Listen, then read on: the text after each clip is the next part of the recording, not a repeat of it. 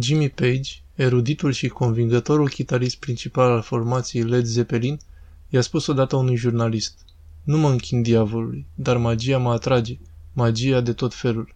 Au trecut câțiva ani până am înțeles despre ce este vorba. Page, născut în Hounslow, în vestul Londrei, a zguduit lumea rock and roll ca nimeni altul înaintea lui. Moderat de frumos ca înfățișare, spiritual și cu apucături bizare și extravagante, Page a fost ca un păun printre fazani. Cercul în care se afla a fost cel mai excentric din epoca vărsătorului. Băieți de bangata, fumând hașiș și consumând substanțe halucinogene, LSD, cercul lui Page totuși avea și o latură mai puțin cunoscută, o latură înrădăcinată în mistica ezoterică estică, în magia veche, în ocultism. Caracterul de păun al lui Jimmy Page l-a conectat cu multe dintre legendele rock and roll-ului, de la Eric Clapton la The Rolling Stones, ambii cu care a concertat în mod regulat ca chitarist în deschidere de scenă. În cele din urmă, Page a fondat Led Zeppelin, care a urmat transformării fostei sale trupe The New Yardbirds. Așa cum spunea cu propriile sale cuvinte, Led Zeppelin s-a format printr-un miracol. Mai întâi l-a găsit pe John Paul Jones, un chitarist bas, apoi pe Robert Plant, solistul, și în cele din urmă pe John Bonham, bateristul. Un quartet diabolic reflectat prin simbolurile lor personale a patru peceți. Desigur, aceasta a fost o alegere neobișnuită de logo pentru o trupă. La acea vreme, pecețile erau puțin cunoscute în afara cercurilor ezoterice. O pecete este un simbol folosit în vrăjitorie, adesea o ilustrație a unui demon sau unui alt spirit, folosit frecvent astăzi în magia haosului. Pecețile pot fi folosite atât pentru binecuvântări cât și pentru blesteme. Se speculează că practicile ocultiste ale lui Page ar fi putut avea consecințe devastatoare pentru el și pentru colegii săi de trupă. Într-un interval de timp limitat, ghinion, accident, boală și în cele din urmă mai multe decese i-ar fi afectat pe membrii trupei și pe cei apropiați. Acesta este cunoscut sub numele de blestemul Led Zeppelin. Pentru această investigație vom arunca o privire mai atentă asupra faptelor istorice din jurul acestor evenimente și cu tot respectul pentru victimele implicate Vom explora acele speculații ale fanilor de cursă lungă ai lui Led Zeppelin, precum și ale unor cercetători în ocultism. Unii spun că Jimmy Page a vândut sufletul său, al lui Robert Plant și al lui John Bonham, diavolului. Pentru a înțelege tot misterul legat de blestemul Led Zeppelin, trebuie să ne întoarcem în urmă cu aproape șase secole înaintea erei rock and roll la infamul alchimist Johann Georg Faust. Un pac cu diavolul, cunoscut și ca Târgul lui Faust, este o figură de stil la fel de veche ca și timpul însuși. Tradiția creștină spune că un contract cu diavolul este o tranzacție între satan și persoana respectivă. Satana oferă bunuri rumești pe care persoana în cauză le obține în schimbul sufletului său. Istoria abundă în povestiri despre personalități publice celebre despre care se spune că ar fi încheiat înțelegeri cu diavolul. Cea mai celebră dintre aceste povestiri este a lui Johann Georg Faust. Povestea lui Faust începe cu un savan nemulțumit care a epuizat toate mijloacele umane posibile de studiu, în schimbul obținerii cunoștinței infinite și al unui stil de viață hedonist, nemărginit, își vinde sufletul. Povestea începe cu Faust, singur în laboratorul său, pregătind un ritual pentru a cere sprijinul unui spirit. În consecință mă dau vrăjitorie, zice el. Când diavolul Mephisto este confocat și este de acord să-i slujească lui Faust, omul de știință îi solicită. Cum vrei să-ți răsplătești serviciile tale? la care Mephisto îi răspunde, semnează aici doar cu o picătură de sânge, ceea ce înseamnă fără nicio îndoială că a semnat cu sufletul său. Faust acceptă. Din păcate, afacerea se termină cu o tragedie.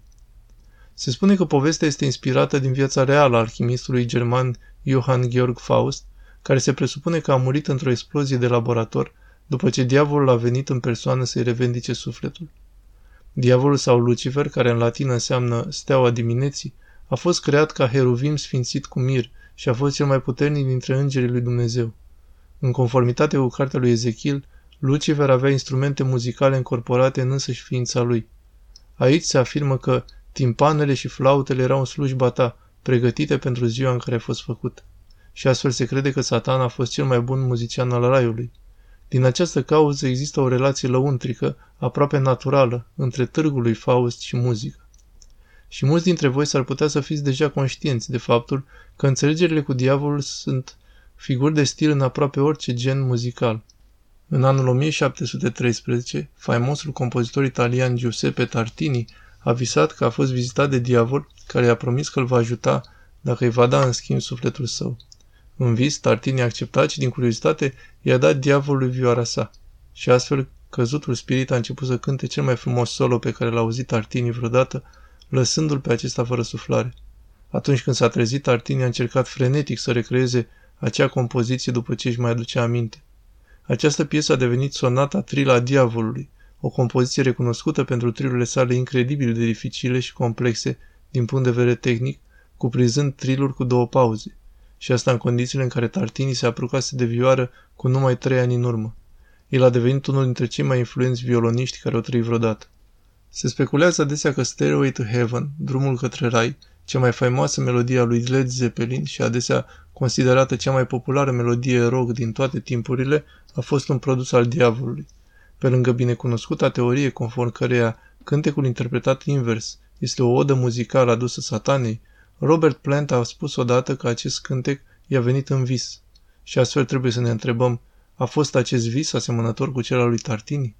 Lăsând visele la o parte, trebuie să ne uităm la evoluția genului muzical în următoarele două secole, care a reprezentat cea mai renumită perioadă în privința târgurilor cu Faust. Bluesul Robert Johnson, care avea să aibă o influență semnificativă asupra Led Zeppelin mult după moartea sa, s-a chinuit la început ca un muzician de blues în zona deltei fluviului Mississippi. Născut la începutul secolului al XX-lea, el este cel mai cunoscut poate nu atât pentru muzica sa, ci pentru presupusa sa înțelegere cu diavolul. Se povestește că într-o seară de octombrie târziu, cu lună plină, la o răscruce de drumuri, Johnson și-a vândut sufletul diavolului care venise la el sub forma unui om de culoare impozantă. Diavolul a luat chitara lui Johnson, i-a acordat-o și așa s-a încheiat afacerea. Răscrucea de drumuri a fost mult timp asociată cu paranormalul. Atât în tradiția europeană cât și în cea africană, răscrucea de drumuri este un punct de întâlnire în care adevărul etern se întrepătunde cu lumea trecătoare. În timpul vieții lui Johnson, poveștile răscrucilor de drum erau foarte populare în rândul comunității afroamericane din sud. În Africa, legenda răscrucii de drumuri merge înapoi până la poporul Anansi, din Africa de Vest.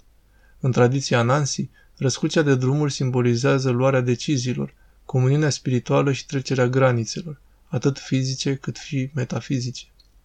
Poveștile de la răscruce de drumuri introduc adesea o graniță simbolică. De exemplu, într-o versiune a înțelegerii cu Robert Johnson, diavolul îi spune, dacă mai faci un pas în direcția în care te îndrepți, vei atinge un nivel al muzicii blues pe care nimeni nu l-a cunoscut în lumea aceasta. Dacă Johnson și-a vândut sufletul sau nu, nu vom ști niciodată. Ceea ce știm totuși este că, înainte de presupusa înțelegerea lui Johnson, el a fost considerat de contemporani ca un muzician lipsit de talent. Se spunea despre el că nu avea ritm, că nu avea blues. Johnson a fost ucis la vârsta de 27 de ani de soțul gelos al uneia dintre numeroasele sale iubite. O sticlă cu whisky l-a văzut ghemuit, mort și sângerând din gură. Ceea ce este poate cel mai curios despre înțelegerea lui Johnson cu diavolul nu este târgul faustian în sine, așa cum s-a văzut în sute de alte cazuri, ci mai degrabă într-o diavolului într-un om de culoare aflat la răscurce de drumuri. În religia ezoterică, ocultă africană și în special în vudul haitian, paznicul răscrucilor de drumuri este Papa Legba. Papa Legba îndeplinește rolul de poartă de intrare între lumea materială și lumea spirituală, oferind o modalitate de a comunica una cu cealaltă. Papa Legba este considerat un șmecher, dar nu unul foarte crud sau răuvoitor, fiind diferit în mod considerabil de conceptul faustian al diavolului aflat la răscruce de drumuri. Dacă interpretăm povestea lui Robert Johnson prin prisma tradiției religioase africane, atunci figura întunecată pe care Johnson o întâlnește nu este un spirit josnic și disprețuitor, ci mai degrabă un prieten. De fapt, tradiționaliștii au teoretizat că Johnson a fost un practicat al vodului și nu al creștinismului. Și aceasta ne prezintă un scenariu foarte diferit în care Johnson nu a vizitat răscrucea pentru a-și vinde sufletul, ci pentru a-i cere Dumnezeului său îndrumare divină și înțelepciune. Totuși, alții s-ar putea să nu interpreteze în acest fel faimoasele sale fapte, considerând că acestea au fost făcute cu idei și intenții greșite. S-ar putea ca cel pe care ei îl cheamă așa să nu fie Papa Legba. Orice a făcut Johnson în acea noapte fatidică, a trăit și a murit ca o legendă, inspirând nenumărați muzicieni după el, inclusiv membrii trupei Led Zeppelin. Știm cu siguranță că cel puțin două dintre melodiile trupei au fost influențate direct și probabil preluate de la Robert Johnson, în mod special The Lemon Song și Trampled Underfoot. În 1969 aceștia au realizat o reinterpretare a piesei sale Traveling Riverside Blues Rock and rollul la răscruce de drumuri Muzica rock and roll pe care o cunoaștem astăzi a apărut din blues. Trupe precum The Rolling Stones au fost inspirate de muzicieni precum Howlin' Wolf, Muddy Waters și Robert Johnson. La început, Rolling Stones a cântat muzică blues care s-a transformat în rock and roll când au ajuns în Anglia. Aceștia au menționat mai târziu că Muddy Waters a fost principala lor sursă de inspirație. Cântecul lui Waters, Rolling Stone, a fost cântecul de unde și-au primit numele. Un alt artist care s-a inspirat foarte mult din blues a fost Jimi Hendrix. Hendrix a susținut că Muddy Waters a fost primul chitarist pe care l-a auzit vreodată și că muzica lui Waters l-a uluit. Stilul său rock and roll și comportamentul scenic l-a împrumutat de la Chuck Berry. Rădăcinile bluesului lui Hendrix au făcut loc unei cariere de succes ca rocker extravagant, cu o carieră tragic de scurtă, acesta murind subit la vârsta de 27 de ani. Artiști precum The Beatles, Cream, The Yardbirds și New Yardbirds, care mai târziu aveau să devină Led Zeppelin, au fost de asemenea inspirați de blues. În 1998, Jimmy Page și Robert Plant chiar au călătorit în zona de delta a fluviului Mississippi pentru a aduce un omagiu la pietrele funerare ale celebrităților bluesului. Minunea a stat alături de blues atâta timp cât bluesul a fost blues. Trimite la diavol au fost evidențiate în nenumărate albume și single-uri blues. Nu este de mirare că credurii tineri britanici, inspirați de celebrii muzicieni de blues ai generației lor, au devenit și ei interesați în supranatural. Locul de naștere al bluesului este de obicei considerat a fi în Mississippi. Până astăzi se pot localiza acolo mari comunități afroamericane care încă își păstrează rădăcinile africane aproape de inima lor. În interiorul acestor comunități se află sursa elementelor supranaturale ale bluesului. Mulți dintre oamenii care locuiesc aici, deci ei acum în mare parte sunt creștini, au fost inițial practicanți ai voodoo iar o mare parte din spiritualitatea lor s-a revărsat în muzica pe care au scris-o și produs-o. Influențele supranaturale ale muzicii blues au fost introduse în rockul roll timpuriu. Pe măsură ce rockul devenea popular în Anglia, o revoluție contraculturală a avut loc. Tinerii își lăsau părul să crească, se opuneau autorității și îmbrățișeau libertatea. Jimmy Page a fost unul dintre acești adolescenți britanici cu părul lung care evitau să se conformeze normelor societății. Pentru mulți adolescenți din acea vreme, inclusiv pentru Page, ocultismul era diametral opus față de creștinismul tradițional și astfel a pătrus în toate sectoarele societății britanice. În timp ce bluesul a influențat profund interesul lui Page și al generației sale pentru ocultism, au existat desigur și alte surse de inspirație pentru acesta. Fă ce vrei. Cel puțin la prima vedere, Alistair Crowley este o figură controversată. În același timp, el este și incredibil de greșit înțeles. Mulți susțin că Crowley a fost un satanist, deși aceasta sugerează puțin înțelegerea ocultismului. Crowley a fost un iluzionist care, cel puțin în sensul convențional, nu a fost închinător la diavol. Cu toate acestea, magia lui Crowley era departe de magia lui David Blaine. Interesul său nu era în arta iluziilor vizuale, ci în deblocarea dimensiunilor, conversația cu îngerii și chemarea demonilor. Crowley a fost membru al societății Golden Dawn, Zorii de Aur, un grup fondat de Samuel Liddell McGregor Matters la începutul secolului al XX-lea. Societatea era una secretă și înrudită cu francmasonii. Grupul a susținut că are acces la cunoștințele magiei secrete egiptene. Intențiile grupului Golden Dawn nu au fost diabolice. De fapt, grupul dorea ca umanitatea să se ridice la nivelul mai înalt de conștiință și conștientizare. Au vrut ca lumea să se trezească. Un membru al zorilor de aur a fost faimosul poet irlandez William B. Yeats. Un altul a fost Arthur Conan Doyle, medic și autor al cărții Sherlock Holmes. Se presupune că Crowley ar fi fost responsabil pentru distrugerea grupului din cauza luptelor interne. Mulți dintre membrii conducerii zorilor de aur au considerat că forma de magie a lui Crowley era egoistă și individualistă, un sentiment pe care mai târziu îl va adopta prin crezul său Fă ceea ce vrei. După spargerea zorilor de aur, Crowley și-a fondat propria societate secretă, Ordo Templi Orientis, cunoscută și sub numele de Otto. Sediul religios al organizației era în Cefalu, Sicilia. Viața lui Crowley a fost petrecută în orgii unde se consumau mari cantități de droguri. Oricum nu și-a abandonat niciodată angajamentul pentru magia ezoterică și a continuat să-și înșele și să-și atragă adepții mult după moartea sa. De fapt, se spune că el a fost inspirația pentru secta scientologică a lui Hubbard.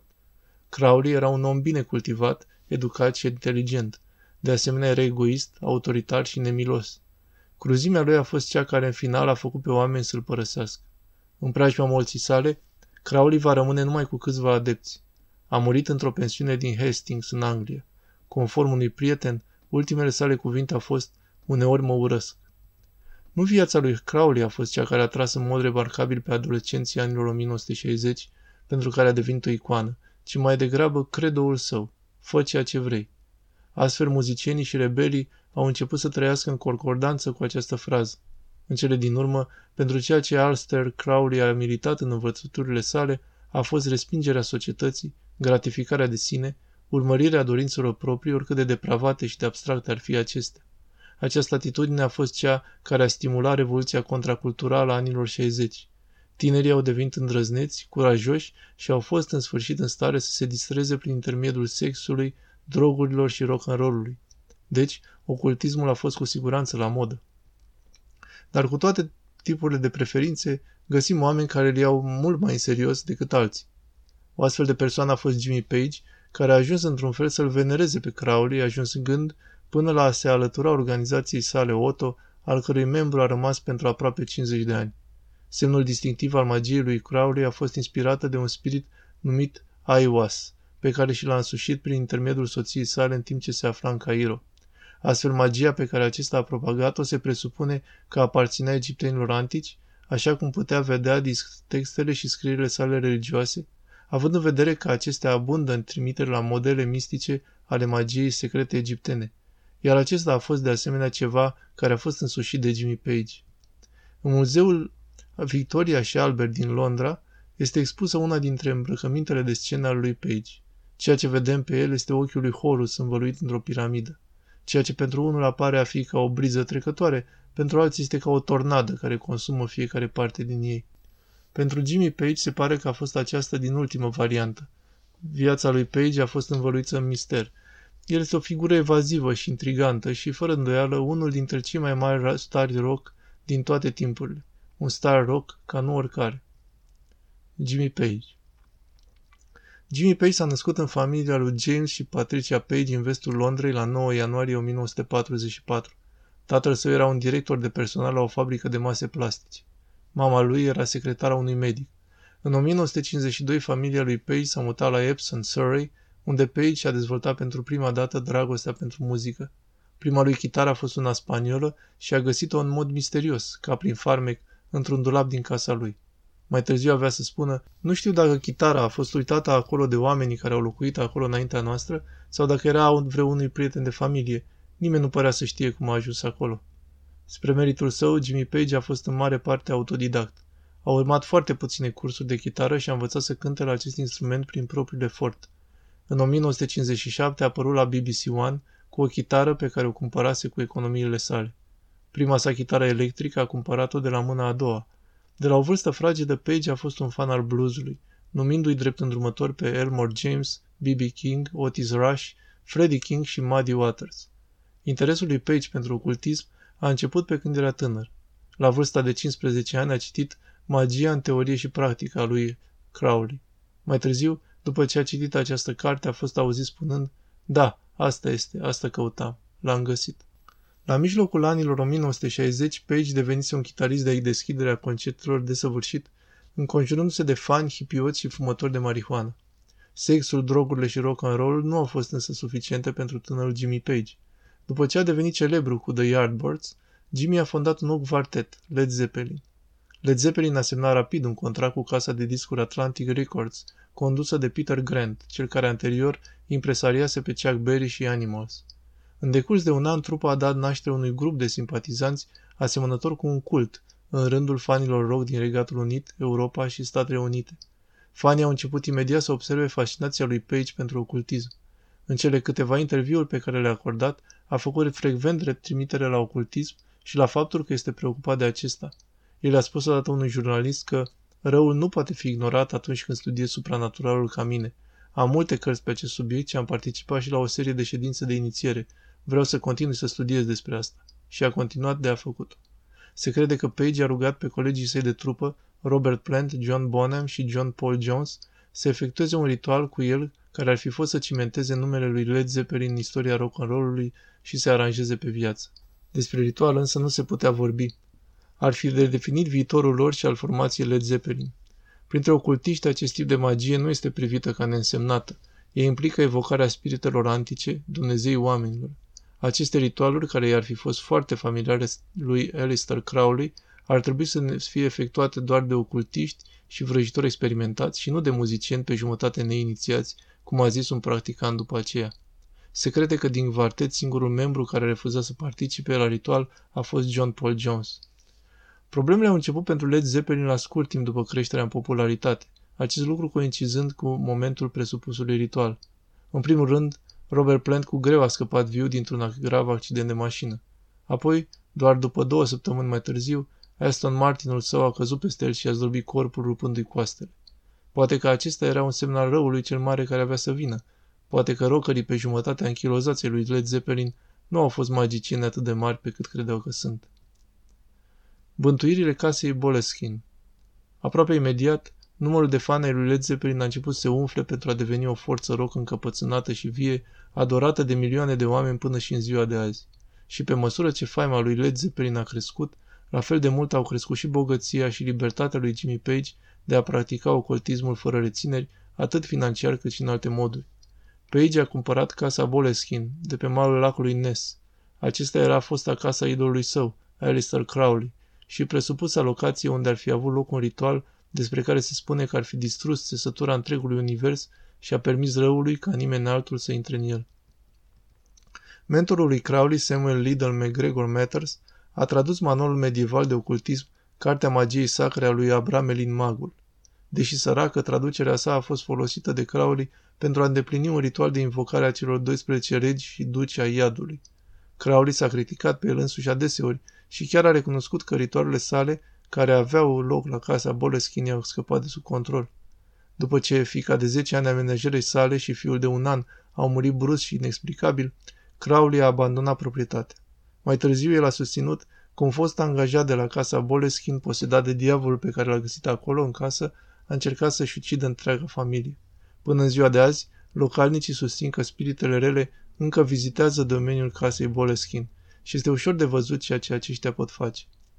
În 1965, noul proprietar al casei, un major de armată, și-a pus capăt zilelor cu o pușcă. Prietenul lui Jimmy Page și vizitatorii casei Boleschin ar susține că la Amur, pe măsură ce soarele dispare, curtea și grădinile devin inundate de umbre, fantome și spectre, ce reprezintă rezultatul unui secol de ritual magic. Slugile și slujnicele au plecat la fel de repede cum au venit, toți fiind de acord că proprietatea era pur diabolică. În 1992, după ce a locuit acolo mai puțin de trei luni din totalul de 22 de luni de când o cumpărase, Jimmy Page a vândut casa Boleschin, declarând că era bântuită de duhuri rele. În 2015, cei mai noi proprietari ai casei, după o vizită la magazinul alimentar, și-au găsit conacul distrus de incendiu. La momentul în care incendiul a început, proprietatea era goală și nicio explicație nu a fost oferită vreodată despre acesta. Nenorocirea pentru casa Boleskin nu a început însă cu Alistair Crowley. Cea mai veche mențiune a unei morți pe proprietate este din secolul al X-lea. Potrivit legendei, o biserică a existat cândva pe terenul proprietății, dar ca și casa Boleskin a fost incendiată și arsă până în temelii, prinzând în interior toată comunitatea de credincioși. Cimitirul care se află la poalele dealului pe care se află Casa Boleschin a fost pentru mult timp locul ritualurilor de cult. Un tunel ascuns lega conacul de cimitir, având menirea de a oferi proprietarilor acces rapid la cimitir și astfel a preveni furtul cadavrelor, care la acea vreme era ceva foarte des întâlnit. Dar revenind la Jimmy Page și obsesia lui pentru Alistair Crowley, aceasta nu s-a limitat doar la cumpărarea casei Boleskin. Page a cumpărat o librărie ezoterică care a fost omonimă cu jurnalul Echinoxul al lui Crowley. În apropiere, Page a achiziționat scandaloasa casă Turn, o clădire asociată pentru mult timp cu activitățile paranormale. Una dintre iubitele lui, Pamela de Bars, a afirmat că Page a cerut să călătorească la San Francisco și Los Angeles pentru a căuta lucrurile ce au aparținut lui Crowley. Acolo a reușit să găsească o serie de manuscrise părți ale unor instrumente de magie și hainele rituale purtate de Crowley. Desigur, Page avea propriile sale haine. Adesea pe scenă purta costume unice făcute pe comandă. Probabil cel mai renumit dintre acestea a fost costumul în formă de dragon chinezesc de culoare neagră, constituit dintr-o singură piesă de mărime naturală, brodat cu sigilul personal și cu simboluri astrologice. Practicanții cu experiența ocultismului afirmă despre costumul lui Page că era într-adevăr o haină utilizată în magie folosită în ritualurile de pe scenă.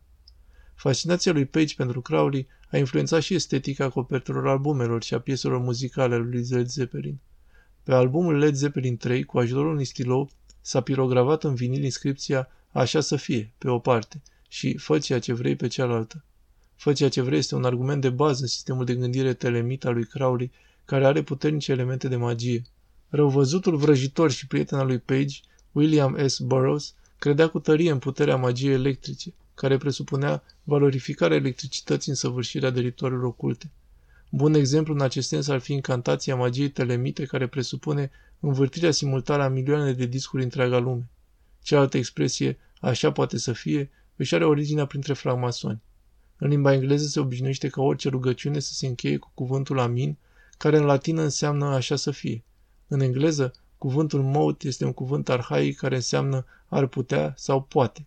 Deci, so mote it be înseamnă so may it be, așa poate fi.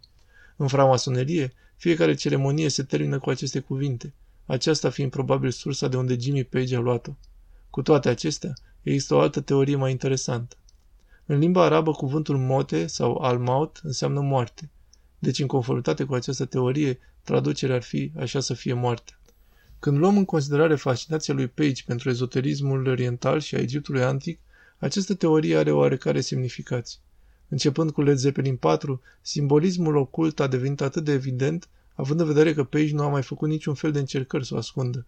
Pe partea interioară a copertei albumului era o pictură a unui puznic, ce reprezintă simbolul unei cărți de tarot, iar de la stânga la dreapta, pe mâna ca interioară a albumului, erau patru peceți, reprezentând pe Page, Jones, Bonham și respectiv Plant. Cele mai multe dintre aceste simboluri pot fi datate utilizând Cartea Semnelor, a lui Rudolf Koch din 1955, o lucrare care prezintă o colecție a simbolurilor utilizate în magie și alchimie, din vremurile antice și până în prezent din întreaga lume.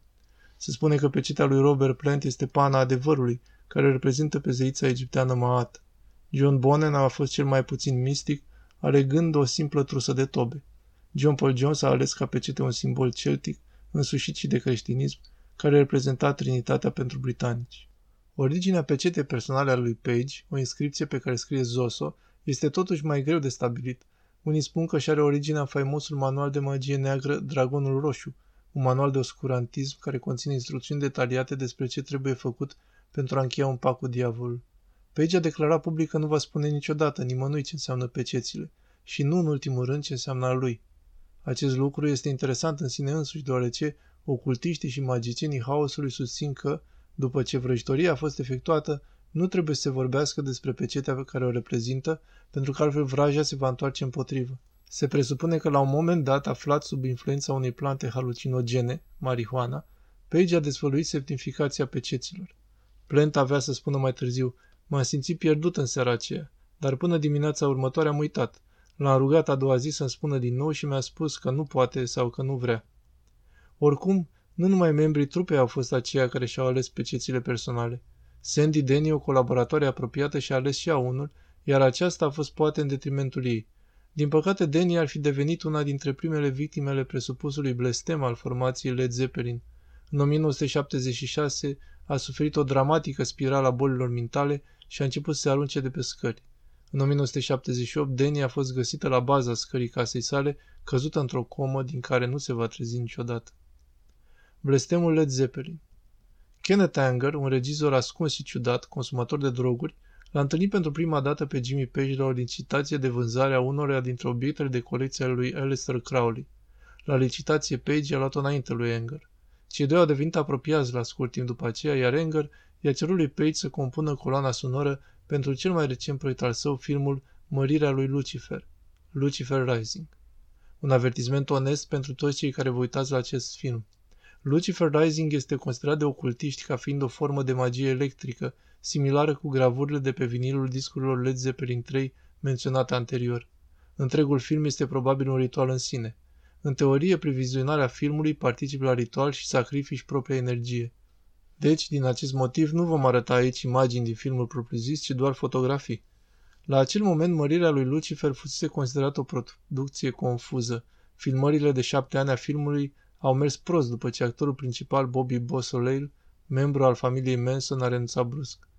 Pentru că Bosoleil a furlat decupaje din film și camere de filmare din studio, Kenneth Anger, pentru a se răzbuna, a construit un talisman magic care avea pe de o parte o asemănire a lui Bosolei, iar pe cealaltă o broască ruioasă. În mai puțin de un an de la blestem, Bosolei avea să ajungă în închisoare pe viață. Fericit, Jimmy Page a fost de acord să compună coloana sonoră a filmului. Timpul avea să arate totuși că Anger nu a putut lucra cu Page, având în vedere dependența de droguri a starului rock, căruia era imposibil să se adapteze. După mai multe întârzieri, Page a livrat doar 20 de minute din cele 40 de minute pe care Anger le plătise. Astfel Anger s-a înfuriat și în egală măsură Page s-a enervat urmarea cerilor lui Anger de a-și finaliza treaba. Proiectul a degenerat, Page s-a retras din el și l-a evacuat pe Anger din casa Boleskin, unde îi permisese regizorului să trăiască fără chirie. Ca răspuns, Anger a declanșat un scandal în presă și a aruncat public un blestem asupra lui Jimmy Page și trupei sale. Acest blestem, susțin mulți, a marcat începutul sfârșitului pentru Led Zeppelin. În timp ce Led Zeppelin experimentase deja unele momente tragice în trecut, adevăratele probleme au început abia după presupusul blestem al lui Anger. Astfel, câteva luni mai târziu, Robert Plant a fost aproape omorât într-un al doilea accident de mașină mult mai grav, în timp ce s-a prăbușit de pe o stâncă din Grecia. Accidentul a fost aproape să le ia viața atât lui cât și soției și copilului său. Un timp după aceea, pentru a participa la spectacole, Plant a utilizat un scaun cu rotile. Apoi, de îndată ce și-a revenit și s-a pregătit pentru un turneu, a fost lovit de o laringită gravă, făcându-l incapabil să cânte. Laringita lui Plant a determinat trupa să anuleze turneul care urma să fie cel mai mare turneu al lui Led Zeppelin din toate timpurile, biletele vândându-se într-un ritm de 72.000 pe zi. Această anulare bruscă a reprezentat catalizatorul unei revolte în Cincinnati, unde fanii nemulțumiți și disprețuiți au luat cu asalt locația planificată. În mod ciudat, locul revoltei de la Cincinnati avea să devină, doi ani mai târziu, scena unde s-au înregistrat 11 morți, la un concert al formației The Who, în care spectatorii s-au călcat în picioare. Când turneul a început în cele din urmă cu o lună întreagă întârziere, au existat probleme majore în culisele scenei. Un animator de scenă l-a agresat pe fiul de 11 ani al lui Peter Grant, managerul trupei, pentru că a mutat un semn promoțional de la locul său.